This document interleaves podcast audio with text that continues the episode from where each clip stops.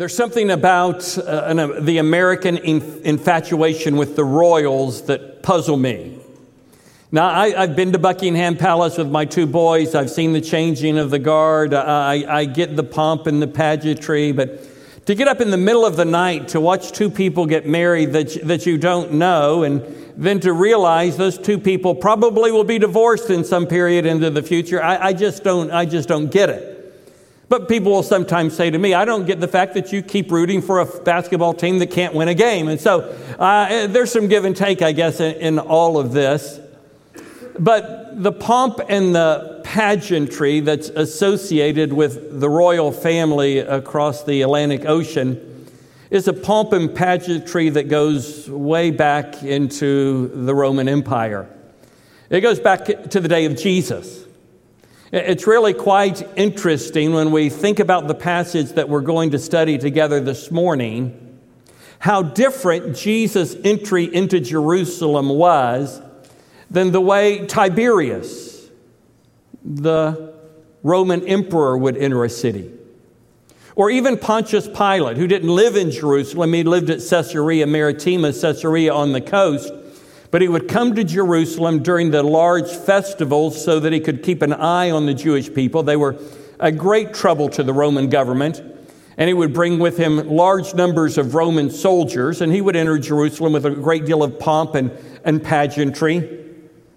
And yet, in the story that Derek has just read to us, there's not the pomp and pageantry that Tiberius would have received. There's not the pomp and pageantry that Pontius Pilate would have received.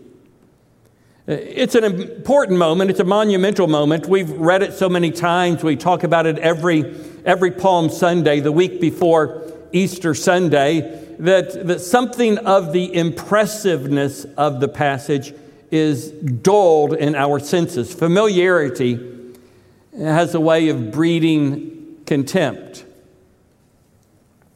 And what we see when we study this passage is maybe we're just a little bit too familiar with it. It's the first event found in all four Gospels since the feeding of the 5,000. Think about that for just a moment. There's not a single event in Matthew, Mark, Luke, and John until the feeding of the 5,000 that's found in all four of them. That's how, that's how monumental that event was. That's how significant that particular event was. That's, that, that really made a deep impression on the early church, the feeding of the 5,000. There's not a single solitary event that's in all four Gospels from that one till this one. Over a year. Over a year, Matthew, Mark, and Luke and John describe events that transpired after the feeding of the 5,000, but none of them center on a single event that the, that the other three also focus on. So, this event is, is significant, it's monumental, it's very important. It was important in the early church for it to be recounted in Matthew, Mark, Luke, and John, and it's important in our day. It's important because it's so unlike the typical pomp and pageantry associated with the arrival of a king. But Jesus isn't any ordinary king, and this isn't any ordinary event. Jesus has been moving toward Jerusalem for quite some time. I've recounted this to you numerous times. Chapter 9, verse 51 Jesus resolutely sets his face to go to Jerusalem. Chapter 13, verse 22, Luke says he's on his way to Jerusalem. Acts chapter 17, 11, he's headed toward Jerusalem. In chapter 19, verse 11, he's drawing near to Jerusalem, and so he tells the parable that is intended to teach that the kingdom of God is not going to be fully displayed when he arrives in Jerusalem.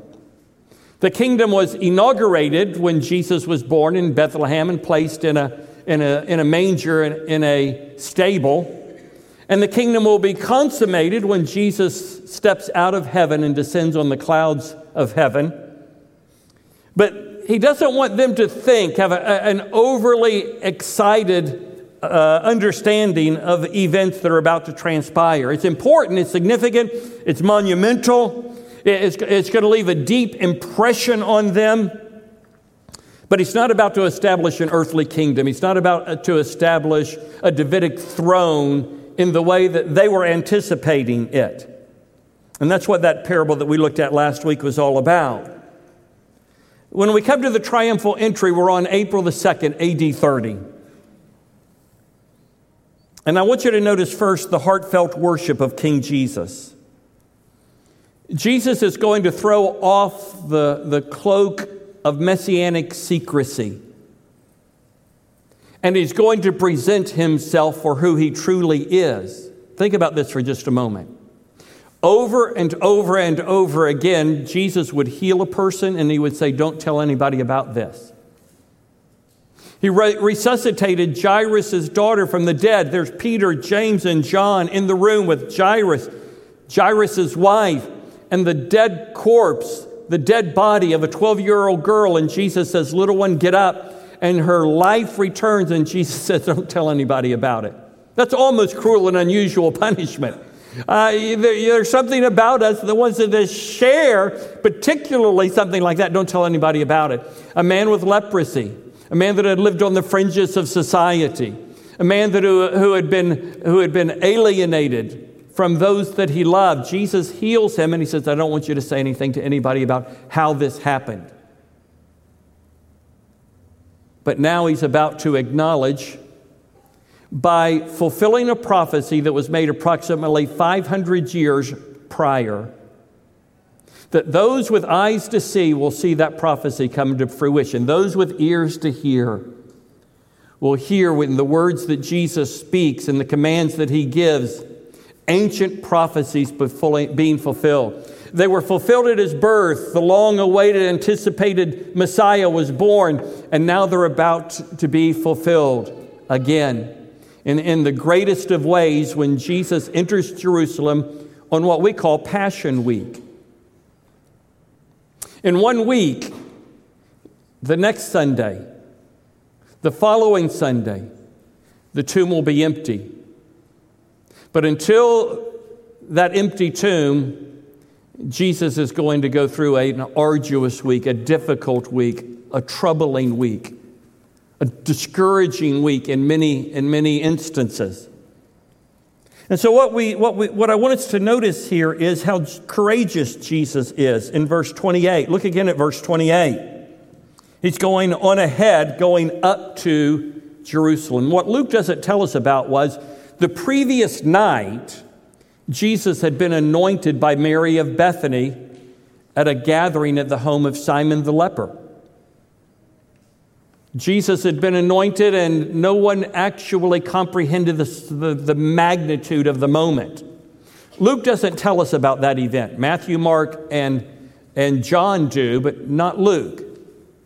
Why would Luke not mention the anointing by Mary of Bethany? It's so monumentally significant. It's so overwhelmingly impressive. She would take a year's, a vial that was equal to a year's wage break it open, pour it over his feet, over his head. Mark mentions the head, John mentions the feet, but Luke doesn't mention it.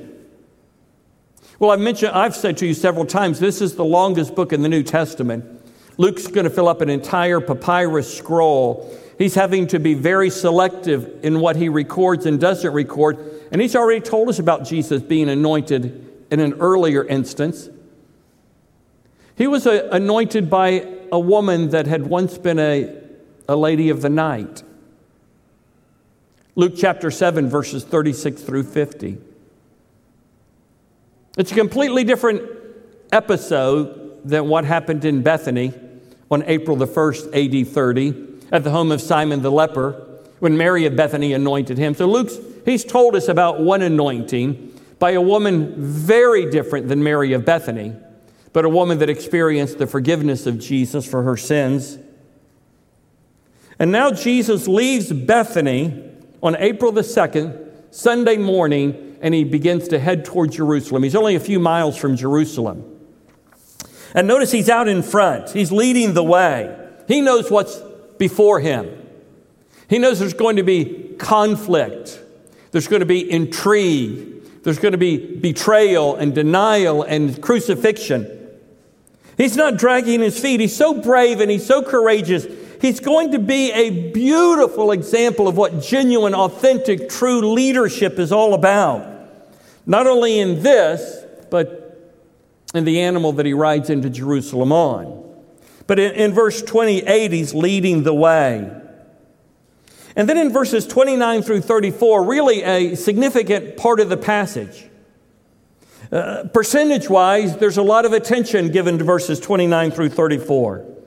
And this is where Jesus gives very detailed instructions about securing for him a donkey. Very specific instructions. He's going to send two of his disciples to a nearby village.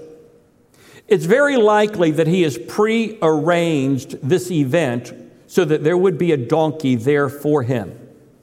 It's very likely he's spoken to someone and said, I want you to have a donkey that's never been used for a secular purpose, never been used in the fields, never been ridden by another person.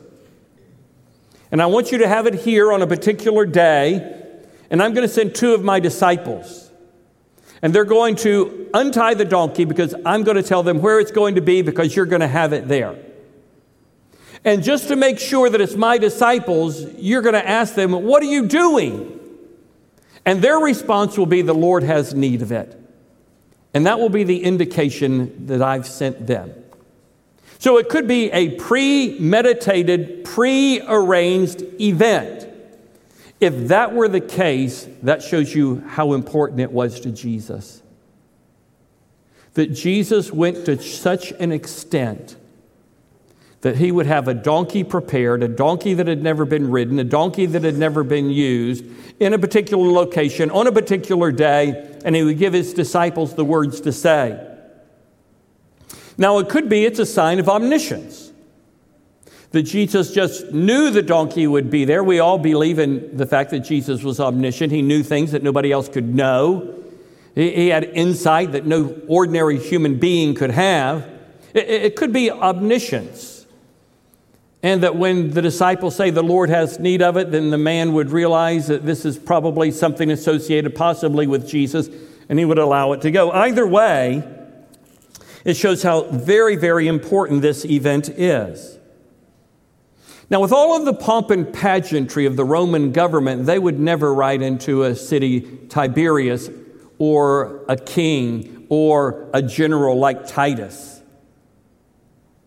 who eventually became emperor, they would never ride in on a donkey. In David's day, donkeys were, were something of the, of the beast of a, of, of a monarch, but not in Jesus' day. The pomp and pageantry of the Roman Empire would be the, the, the emperor on a war horse, surrounded by military personnel, the flags flying, the trumpets blaring, the, the precursor to his arrival, the gathering of the people in the streets. But you don't see that kind of pomp and pageantry here. The, the people that are crying out, the people that are worshiping, they're not the ones in Jerusalem, they're the ones that are traveling with Jesus from Bethany. These are people who saw his miracles. These were the Galilean pilgrims that were coming up to Jerusalem to worship at the Passover. It's the Passover season. Jerusalem would have been anywhere from 30 to 50,000 people. 50,000 if you count the, the suburbs in the, in the nearby villages. There would be anywhere in the neighborhood of 200 to 350,000 people that would descend in and on Jerusalem for the celebration of the Jewish Passover. They would come from all over the ancient world, the Jewish people. It was a once in a lifetime journey, a once in a lifetime trip, and there would be hundreds of thousands of them. They'd be, they'd be gathered in Jerusalem. But they would travel in caravans, particularly from Galilee, because of robbers and thieves. So they would travel in large groups. And so Jesus is traveling into Jerusalem with his disciples and, and other Galilean pilgrims. And they catch something of the significance of the moment, at least some of them do. John tells us the disciples didn't understand it. The disciples didn't put all of the pieces of the puzzle together. But those with eyes to see and ears to hear heard resonating in their mind is Zechariah chapter 9, verse 9. Listen to Zechariah chapter 9, verse 9. Rejoice greatly, daughter of Zion. Shout in triumph, daughter of Jerusalem. Behold, your king is coming to you. He is righteous and endowed with salvation, humble and mounted on a donkey, even on a colt, the foal of a donkey. Now, Matthew mentions two donkeys. Well, why would there have been two? Well, this is an animal that's never been ridden. Most of you don't know who John Wayne is. I grew up watching John Wayne movies. My dad was a big John Wayne fan. He was a, he, he was a cowboy's cowboy. Well, Jesus wasn't John Wayne. Jesus wasn't a cowboy. This is an animal that had never been ridden. There's a raucous crowd. There's, there's shouting and there's going to be singing and there's going to be great celebration going on. And Matthew mentions the mother's, the colt of the mother, which would probably have walked right, right alongside him. They're, they're going to put their garments on the back of the donkey to act as a saddle. Then John tells us they lay down palm branches, and, and here they're laying down their, their cloaks. It's going to be a red carpet treatment. For those with eyes to see, 500 years of waiting, 500 years of anticipation. 500 years of longing are all coming to fruition right here on that day, April the 2nd, AD 30, on what we call Palm Sunday. And notice he comes not on a stallion, but on a donkey. Not on a war horse, but on an animal that represented peace. He comes as the Prince of Peace. He comes as a conquering king, but not to conquer a rebellious nation or to thrust out the Roman army. He, he came to be the Prince of Peace. He came to bring peace to troubled hearts. And notice he's described as humble. That's not something that you would describe a Roman emperor, a Roman dignitary, a Roman governor like Pontius Pilate. Not even the, the arrogant scum like Annas and Caiaphas. Now, who are Annas and Caiaphas? They were the most important religious people in the Jewish faith. You say, Pastor, that's kind of hard calling them scum. Well, they are going to be complicit. They're going to be the instigators. They're going to be the prime movers in the murder of Jesus Christ. There was nothing laudatory about them. There was nothing, nothing to emulate about Annas and Caiaphas. Caiaphas was the high priest, his father in law was Annas. Annas was something like the godfather of Jerusalem. Next to the Roman governor, he was the most important and powerful person in the city of Jerusalem. So, humility, that's, that's not something that Annas and Caiaphas would have been aware of. That's not something that, that, uh, that a Roman emperor or Roman governor would ever be accused of. We think of humility as a sign of weakness. You don't find many books on leadership extolling the virtue of humility. Try as you may, read as you will, there aren't many chapters in many books, Christian or secular, that talk about humility.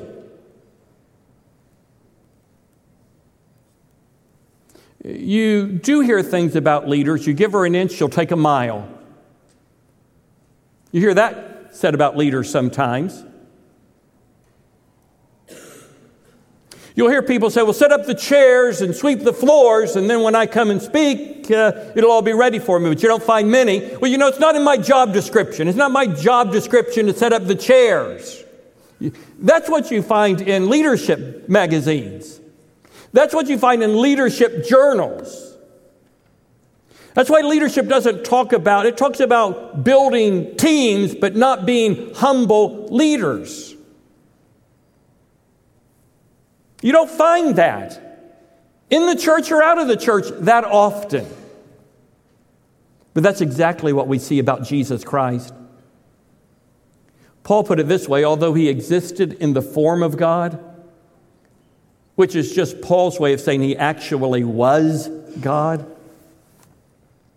he did not regard equality with God a thing to be grasped,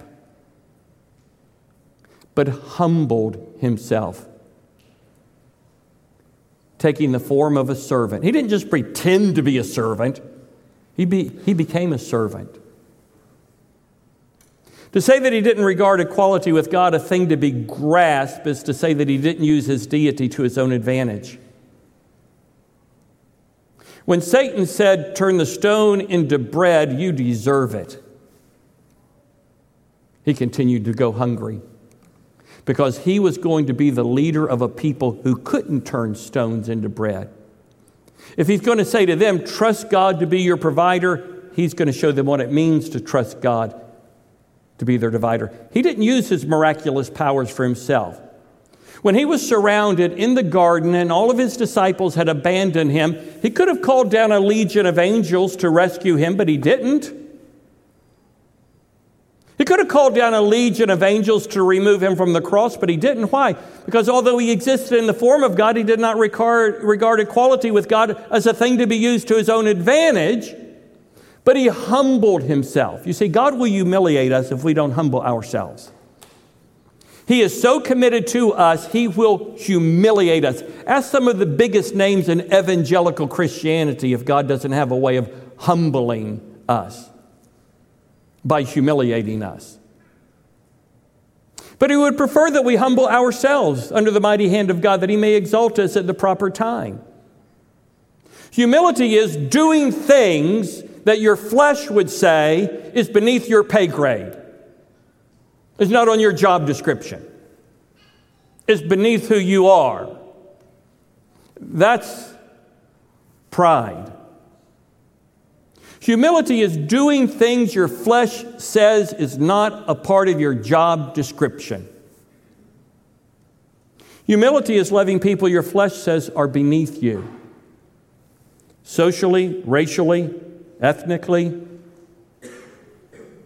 They're just, they're just awkward people, odd personalities, uh, very difficult to carry on a conversation with them. Your flesh says associate with people like yourself, the people that are doers and goers and, and, uh, and so forth. Uh, praise be to God, He didn't do that. Jesus didn't do that because there's not much in us like Him when He came looking for us. So humble and mounted on a donkey. you, you, you can't lead if you're not able to admit you're wrong. Uh, I, I, noticed when I came up, I, I, couldn't see her from down there, but Aaron Austin was up here singing. I think it was Aaron. Aaron's on our, uh, on our building team you've been praying for. Uh, she's a highly skilled in marketing and finance, been invaluable to, the, to our team. We're on the verge of bringing something to you.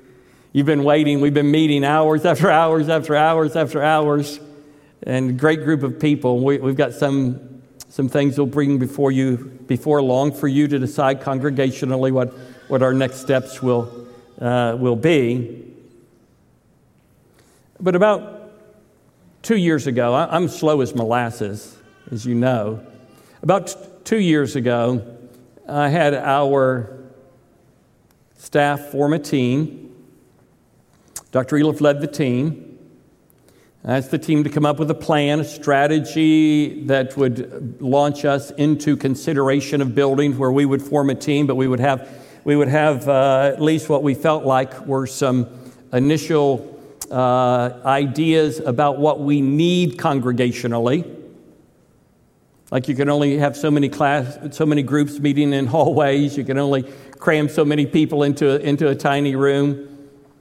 And so they brought back their findings to me, and the first thing I said was, "That's all, uh, that's that's off the table. That's not even that's not even a possibility. I, I don't want to do that." And then I thought about it during the week, and a couple folks talked to me and said, "You know, you ask a team of people to get together and, and, and think about this, and then they thought about it for about a year and a half, and then the first thing you did is you didn't like the idea." I came back the next week. I asked my, I asked my staff to forgive me. I said, any and everything's on the table, and we'll start with where they're at. It's going to be an integral part of what's coming. Uh, I've been convinced that we need it. I'm being convinced that, that, they, that they were right. I was wrong. And we're going we're gonna bring to you a, a, a proposal. We'll decide congregationally if we go forward or not. You can't lead and think you're right all the time because you're not. And I can tell you, I'm not. And Jesus is humble, riding on the back of a donkey.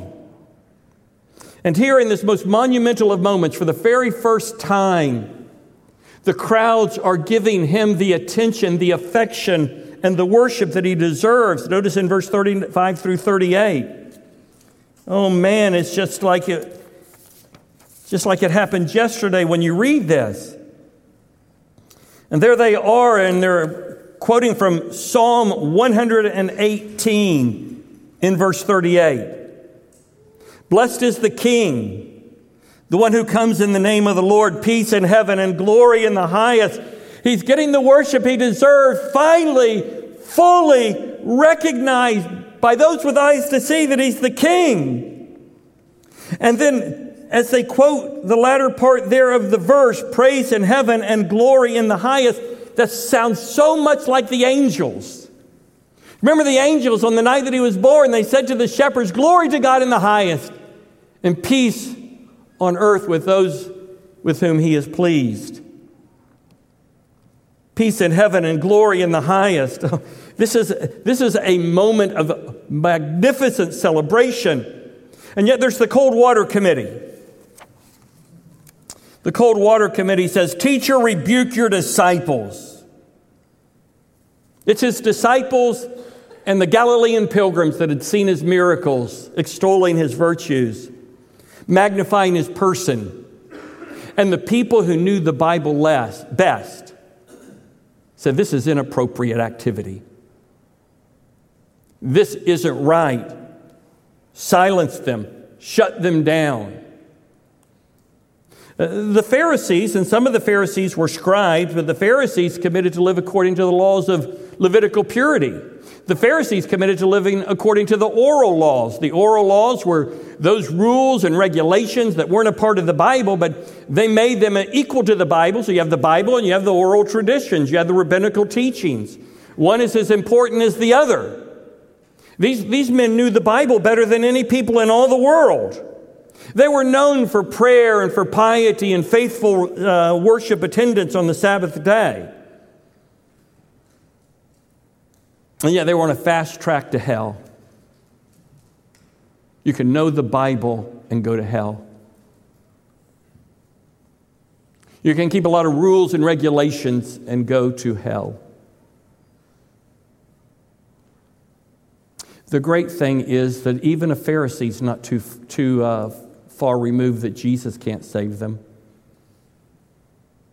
Think about the Apostle Paul. He was a Pharisee. He would have hated all of us because we were Gentiles first.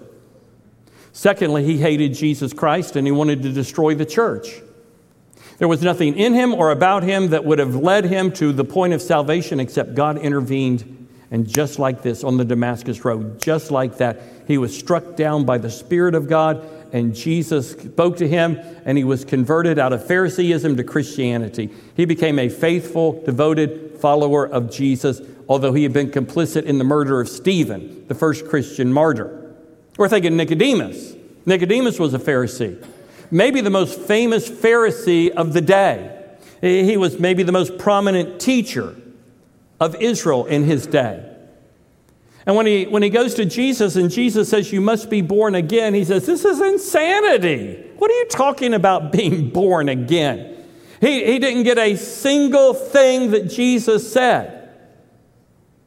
But then in John chapter 19, when Jesus' body is being taken from the cross and going to be washed and cleansed and wrapped in the burial clothes by Joseph of Arimathea, there is Nicodemus. Who would have ever thought? He came to Jesus at night in John chapter 3, and he left spiritually confused and dumbfounded. Now in chapter 19, in broad daylight, when only the most courageous of person, like Joseph of Arimathea, is going to associate with a crucified criminal like Jesus, There is Nicodemus. So, as hard hearted and as difficult as the Pharisees were, uh, Jesus can reach Pharisees. And Jesus says, You don't understand the monumental nature of the moment. If they are quiet, the stones will cry out. He's speaking hyperbolically, speaking metaphorically, he may be speaking literally. I, I, I don't know. But the very stones will cry out. This is a moment that shouldn't be missed. This is a moment that goes beyond any moment in my prior in my prior ministry. Matthew tells us, Mark tells us, Luke tells us, John tells us. All four of them say this moment shouldn't be missed. Anybody who's going to hear anything about Jesus needs to know about this moment. It is the greatest of moments, the most significant of moments, the most monumental of moments. And then Jesus stops and begins to cry. I want you to notice, secondly, the broken-hearted anguish of King Jesus as he weeps over Jerusalem. It would be like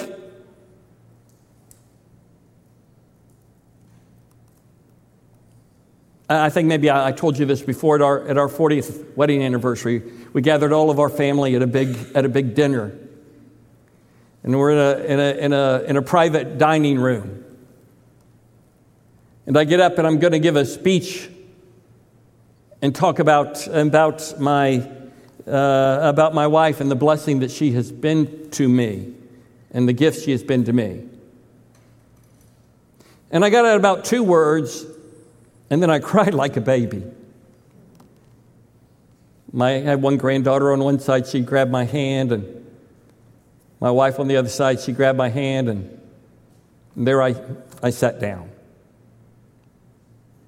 Had it all planned out, ready to say, I save it for the 50th. Nevertheless, that's not the tears that he's crying here.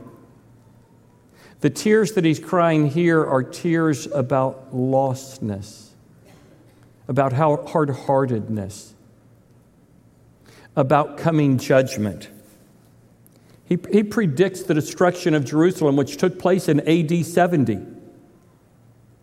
And when General Titus rode into Jerusalem after the walls had been breached, he didn't ride in on a donkey.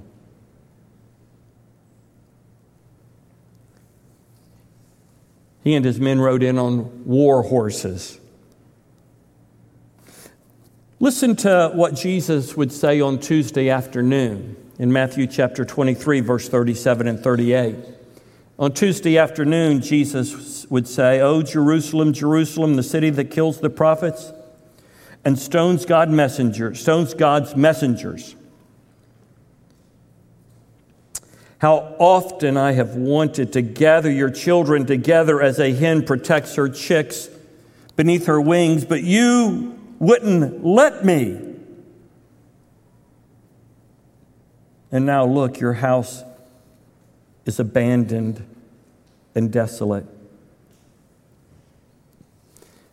In what must have been one of the greatest moments of Jesus' life, humanly speaking, up to that point, he broke down and cried uncontrollably over the destiny of the people in Jerusalem. And you'll notice the reference to the children that Derek read to us.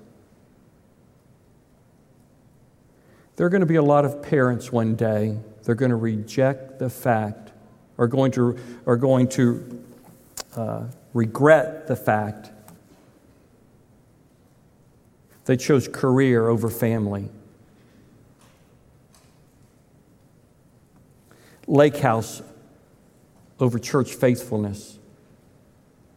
Uh, nothing wrong with the lake house. You know, you know what, I, what I'm saying. There's nothing wrong with going to the lake house. There's something wrong when week after week, weekend after weekend, month after month, we get to a point in the evangelical church that 50% attendance is considered full time active involvement. That's where studies are today. Studies today are saying if a person attends church 26 weeks out of 52 weeks, they're fully, actively engaged members. Praise be to God, you don't believe that, and neither do I. But choices have consequences. Decisions matter, and he mentions the children here. There were going to be children in that city when it was overrun by the Romans. Jesus has a heart for people. I hope we do. Let me give you a couple of final thoughts. Then we're going to sing together a final song. The first thought is this If you have positions of leadership in your home, job, or church,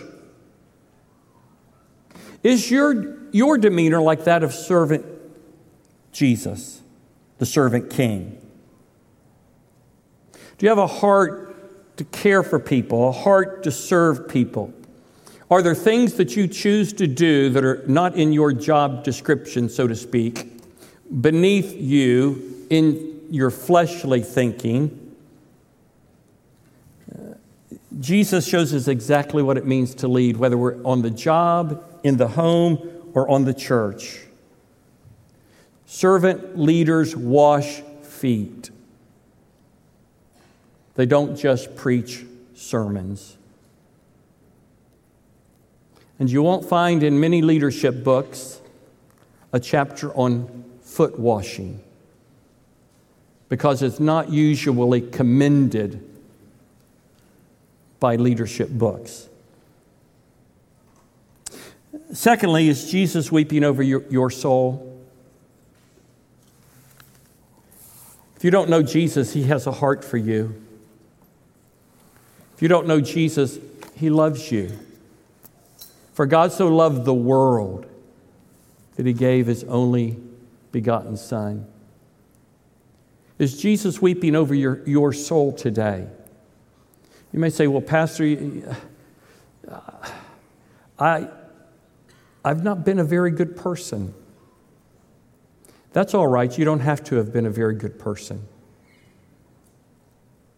You might think, well, Pastor, if I could just get a few things squared away in my life, I think I'd be ready for Jesus. You don't have to get anything squared away in your life to be ready for Jesus. Jesus is ready for you. Jesus will change you.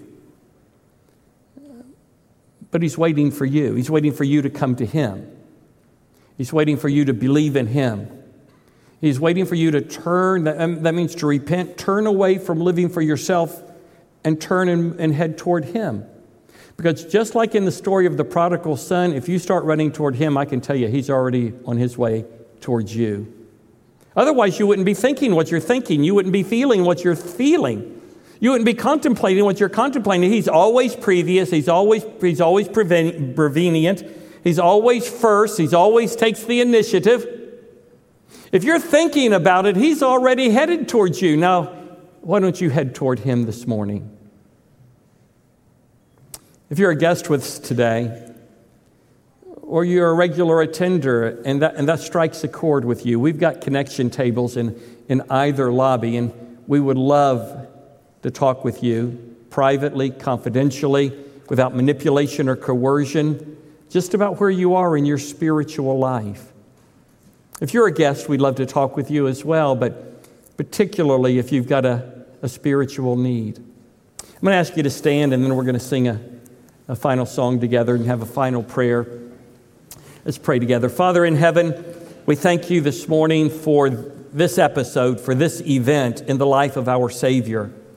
Thank you for the way that Luke presents it to us. Thank you for the focus in Luke that we've been able to glean from today. Thank you for the picture, the portrait, the snapshot of Jesus that we see, humble and riding on the back of a donkey Father, there's, there's something in that all of us need to learn. There's something in that all of us need to embrace. And Father, we pray that you would help us to embrace it and emulate it in the way that we are at home as kids or parents or siblings,